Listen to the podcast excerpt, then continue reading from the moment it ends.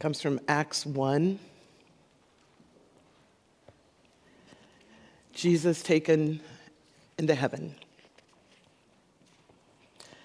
In my former book, Theophilus, I wrote about all that Jesus began to do and teach until the day he was taken up to heaven after giving instructions through the Holy Spirit to the apostles he had chosen. After his suffering, he presented himself to them and gave them convincing proofs that he was alive. He appeared to them and gave many, he appeared to them over a period of 40 days and spoke about the kingdom of God. On one occasion, while he was eating with them, he gave them this command Do not leave Jerusalem, but wait for the gift my father promised which you have heard me speak about. For John baptized with water, but in a few days you will be baptized with the Holy Spirit. Then they gathered around him and asked him, Lord, are you at this time going to restore the kingdom to Israel? He said to them, It is not for you to know the times or dates the Father has sent by his own authority but you will receive power when the Holy Spirit comes on you, and you will be my witness in Jerusalem and in all Judea and Samaria and to the ends of the earth. After he said this, he was taken up before their very eyes, and a cloud hid him from their sight. They were looking intently up into the sky as he was going when suddenly two men dressed in white stood beside them. Men of Galilee, they said, why do you stand here looking into the sky? The same Jesus who has been taken from you into heaven will come back in the same way you have seen him go into heaven. Then the apostles returned to Jerusalem from the hill called the Mount of Olives a Sabbath day walk from the city. When they arrived, they went upstairs to the room where they were staying. Those present Peter, John, James, Andrew, Philip, Thomas, Bartholomew, Matthew, James, son of Alphaeus, Simon the Zealot, and Judas, son of James. They all joined together constantly in prayer, along with the women and Mary, the mother of Jesus, and with his brothers. In those days, Peter stood up among the believers, a group of numbering about 120, and said, Brothers and sisters, the scriptures have been had to be fulfilled in which the Holy Spirit spoke of long ago through David concerning Judas, who served as a guide for those who arrested Jesus. He was one of our number and shared in our ministry.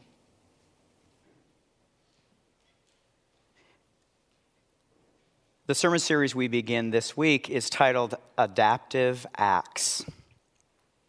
There's a, an intended double meaning in that title. First and foremost, you've noticed already that we are going to be exploring some texts in the book of Acts. This is the uh, the account of the life of the early church that we understand was written by Luke.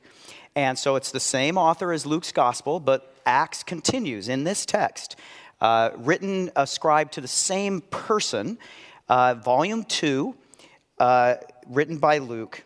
And as we study, we're going to study selected texts during January and February that feature people in the early church and how they followed the Holy Spirit's leading to adapt to changes in God's direction and also changing circumstances in the mission. From the very beginning, the church has had to adapt. And we see this clearly in the book of Acts. In fact, adapting is what the church does. So we're calling this series Adaptive Acts. And the subtitle is Directed by Divine Detours. Because just like when we're driving and we uh, encounter a detour, we don't plan for that detour to be there. When it surprises us in our path or along the road, we find ourselves traveling on a stretch of road we didn't envision ourselves going on. And when we dig into the book of Acts, we find out that that's how the church lived and moved. And the primary mover of them throughout is the Holy Spirit.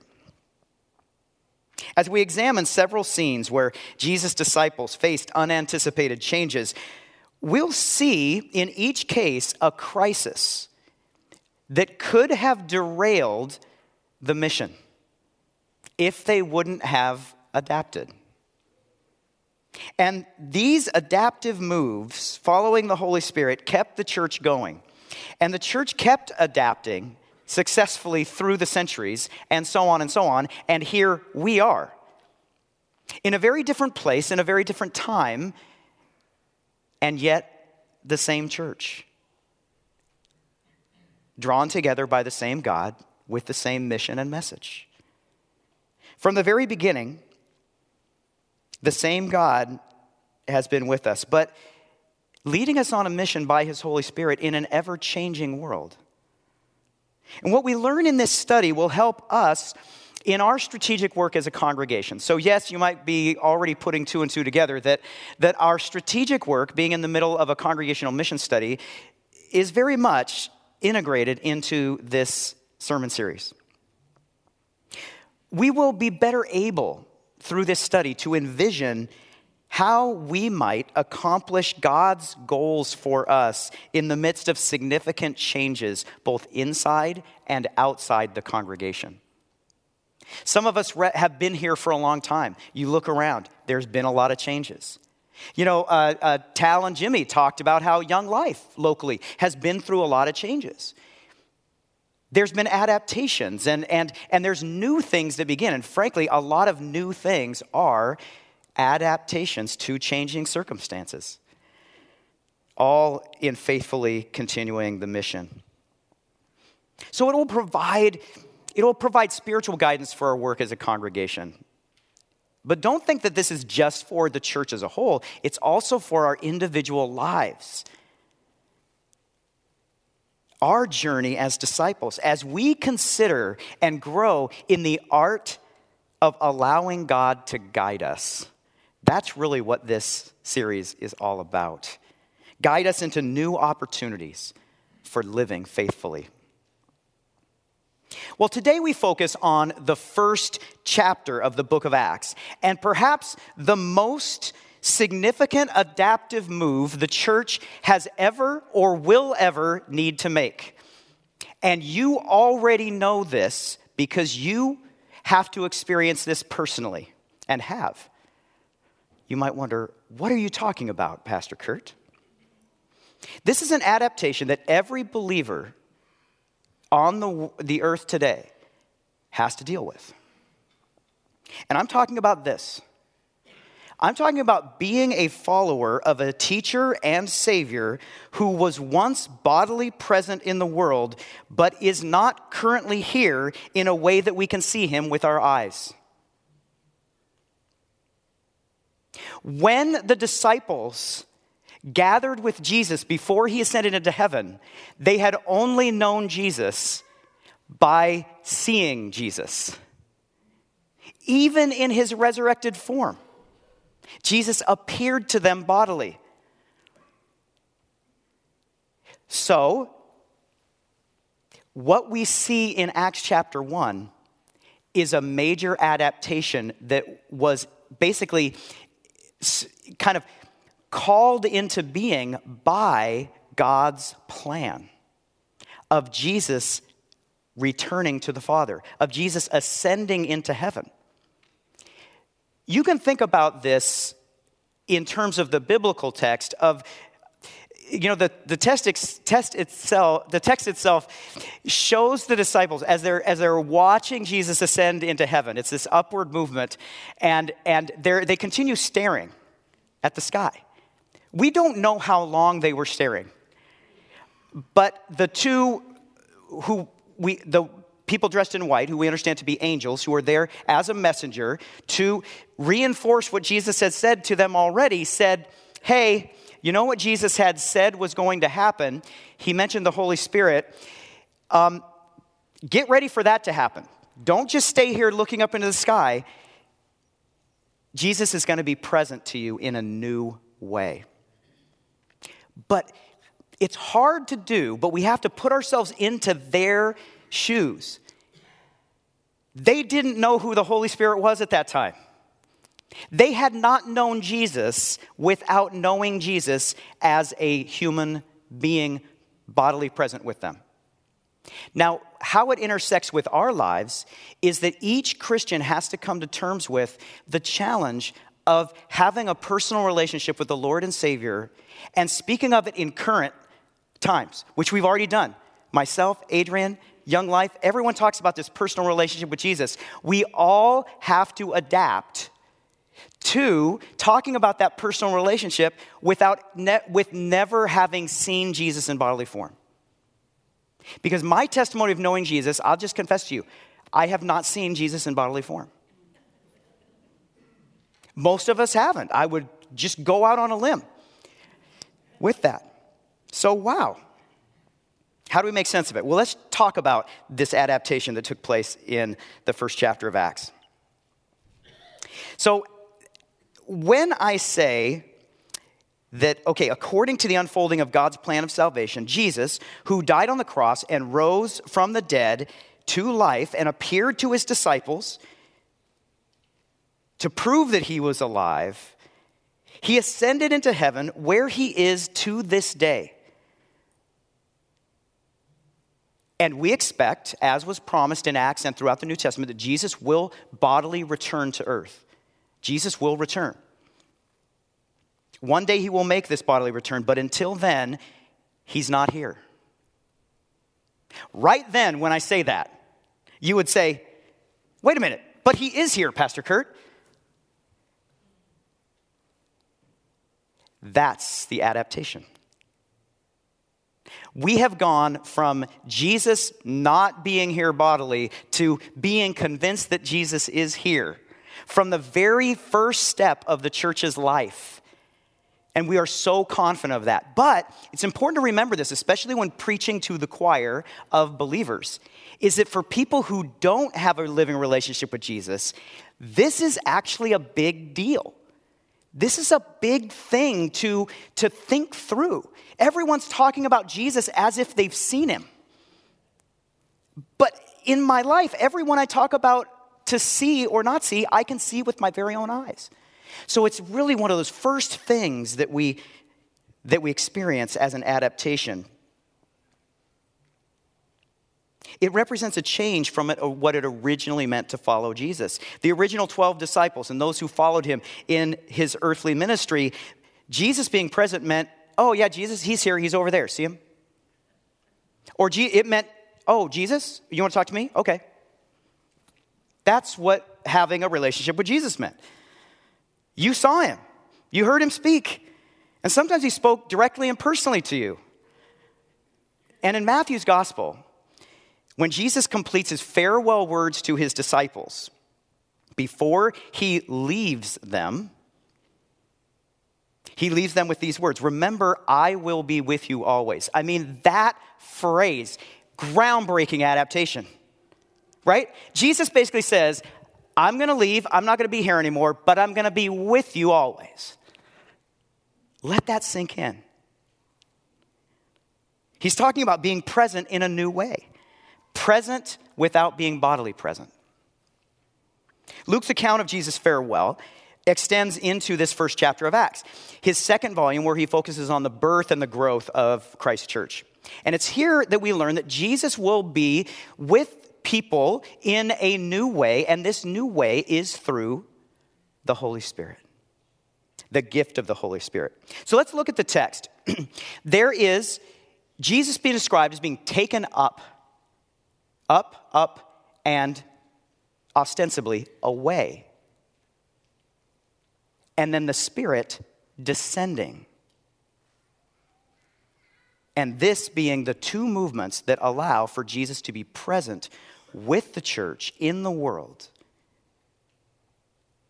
So, verse 2 Luke talks about until the day he was taken up to heaven.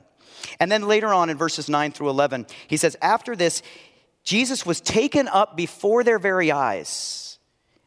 They were eyewitnesses of Jesus bodily leaving the earth. They were looking intently up into the sky as he was going. And then those two men dressed in white appeared before them and says, Why do you stand here staring into the sky? This same Jesus who has been taken from you into heaven will come back in the same way you have seen him go into heaven.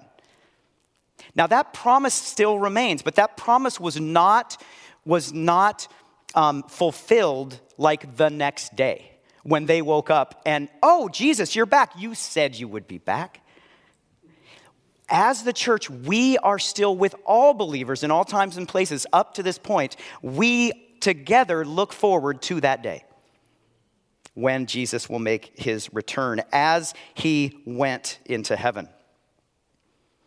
But Jesus opened up this new way of being with his disciples by talking about the Holy Spirit, who would descend as he ascends. So, verses 4 through 8, the Holy Spirit descends. He tells his disciples to wait for the gift of my father that my father promised, which you have heard me speak about. For John baptized you with water, but in baptized with water, but in a few days you will be baptized with the Holy Spirit. And then they gathered around him and said, Lord, at this time are you going to restore the kingdom to Israel? And he said, It's, it's not for you to know.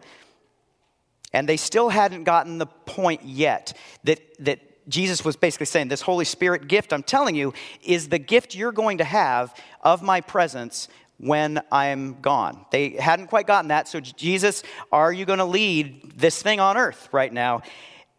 And he says, It's not for you to know right now, but you will receive power when the Holy Spirit comes. And then that's in Acts chapter 1. Of course, we know from our uh, celebration of Pentecost each year, Acts chapter 2 is when the Holy Spirit descends. And, and the Spirit descends with, with wind and, and with, with flames of fire and with this unique, um, uh, this unique gifting that allows the gospel to be spoken in different languages. All of this is meant as an adaptation that will fuel the growth of the church throughout the world. So, the adaptive move that we see here First, the disciples are in Jerusalem, and at this point there were 11, soon to be 12. Later on in chapter 1, Matthias is chosen to take Judas's, Judas Iscariot's place, because at this time Judas is no more. Um, and along with that whole company, and you, you heard in the text that, that uh, there were about 120 in this. So it's a lot more than just the original uh, 12 or 11. But this group would soon be much larger because n- not long after the Holy Spirit descended, the, the church began, uh, and the Holy Spirit began calling people and drawing people to faith in Jesus in a miraculous way, and the church began growing like wildfire. But right now, at this point, they are at a crossroads, the disciples are, as they look into heaven. Focused on where they saw Jesus' resurrected body go. The crisis is this should we stay looking at the sky and following Jesus' body? Or look ahead for the arrival of the Holy Spirit that Jesus promised would come when he left? The work of adapting is the work of, uh, in this case, it was the work of trusting in what Jesus said. Trusting in what Jesus said and living with the discomfort that sometimes Jesus leaves us with. So Jesus left. And some of us still deal with this and it's our it's our issue with God is God I find it hard to believe in a savior who I haven't seen personally. I wonder sometimes if you are there. So we know when we're feeling those feelings, thinking those thoughts, we have something in common with those early Christians. But the adaptive move is to adjust to Jesus being present through the Holy Spirit. So that's what Jesus meant. Is that he was going to be not bodily present anymore, but he was going to be present with us through the Holy Spirit. It is doctrinally correct to understand that the Holy, where the Holy Spirit is, Jesus is present. So, doctrinally speaking, that is how we describe in the Christian church how Jesus can be present to all of us, inside us, outside of us, in the world, free, flowing, able to be wherever Jesus wants to be. We don't have a doctrine of Jesus can be wherever Jesus wants to be, outside of Jesus is present to us through the Holy Spirit. The Holy Spirit is that aspect of our triune God that can be all those things. And Jesus is present with us through it. The important thing here is the whole idea of Jesus being able to be experienced without us seeing Jesus is not something that people just made up to cover up the fact that we have this embarrassing secret that our Savior no one can see. It didn't happen. It's not that kind of adaptation. It's that this is God's plan, and we needed to adapt to a new way of relating to Jesus through the Holy Spirit. And the phrase through the Holy Spirit actually makes its way into our text today. Did you notice?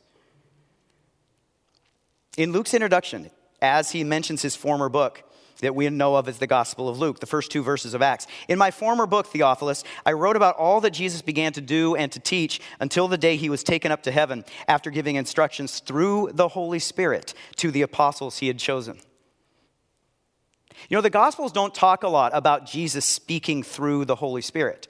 But here at the beginning of the, this account of the church, Luke already, right? Luke is one of these disciples who knows Jesus we, from what we understand, Luke never met Jesus face to face, never saw him with his eyes, but knows Jesus intimately because he knows Jesus through the Holy Spirit. So he reports that all that Jesus told his disciples, he was telling them and teaching them through the Holy Spirit because that's how we learn. That's how Jesus continues to speak to us today is through the Holy Spirit. That is at the basis of our doctrine of scripture that it's the Holy Spirit that enables us to actually receive the words of the Bible as God's word to us.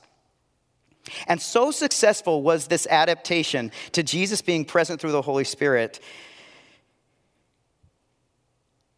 that we understand now, without going through all that I have shared, at an elementary, basic level, we understand that Jesus, through the Holy Spirit, was present to these disciples, is present to disciples now, will continue to be present with disciples in the future. So, what about the impact? We're just going to get right down to a very brief impact that is the understatement of the world. Because everything that we experience of Jesus Christ in this world is the impact of this, because Jesus is working through the Holy Spirit. Then, to these early disciples, it opened their lives to a relationship with Jesus after his ascension into heaven. That relationship continued through the Holy Spirit, and it opened them to Jesus' power in their lives. And that power was available in all times and in any place. And it allowed the church to expand beyond the limits of Jesus' bodily presence. So think about this as, as a strategic adaptation. Think geographically. Jesus says, You will be my witnesses in all Jerusalem, Judea, and Samaria, and to the ends of the earth. It's pretty big earth. The gospel is no longer limited by proximity to where the physical bodily presence of Jesus is. All through the New Testament and in our lives in the church today, regardless of where we are on the globe, we're not limited by that, are we? The church expanded by that. That was by God's design. That's God's design. Second, let's think generationally. As eyewitnesses of Jesus' bodily presence started to pass away, the church, however, continued to grow because it was now possible to have a personal relationship with Jesus as Lord and Savior, even though you weren't one of the original eyewitnesses. You could be a witness of having a relationship with Jesus through the Holy Spirit. Amen? So today there are close to 2.4 billion Christians in the world today. It's about a third of the world population. And not one of us needs to stand in a long line waiting for our turn to see Jesus for ourselves. I'm telling you, it's groundbreaking right from the beginning. My encouragement to all of us in this season is to live into this adaptive move. In this new year, and especially in the week to come, reflect on how Jesus is with you personally in your life, geographically. As your life takes you to different places on the map of your life, even this week, to the grocery store, from Snohomish County to King County, wherever, go to the airport, fly to Europe, whatever that is, note how Jesus is present with you there. That's the impact. And I want to hear about all the places that you go that Jesus goes along with you. Come and, tell, and share with me what some of those places are. And then, second, generationally, and another way you can look at this is temporally. That means having to do with time. Even though you were born 2,000 years after Jesus walked the earth, you can still walk with him and talk with him. There's that famous song, that chorus of that song, In the Garden, and he walks with me and talks with me. Another song that to that early group of Christians before they had the Holy Spirit doesn't make much sense. And yet to us, it makes total sense. So count the number of times that you meet and greet Jesus this week and have this adaptation remind you of the gift of the Holy Spirit that is with you wherever you go. In conclusion, Jesus gave us the Holy Spirit as the gift of his presence. And Jesus gave us the sacrament of the Lord's Supper as a reminder of his sacrifice for our salvation. As we celebrate our real time communion with our Savior, through the Holy Spirit. Let's rejoice that indeed He is present in a new way. Amen.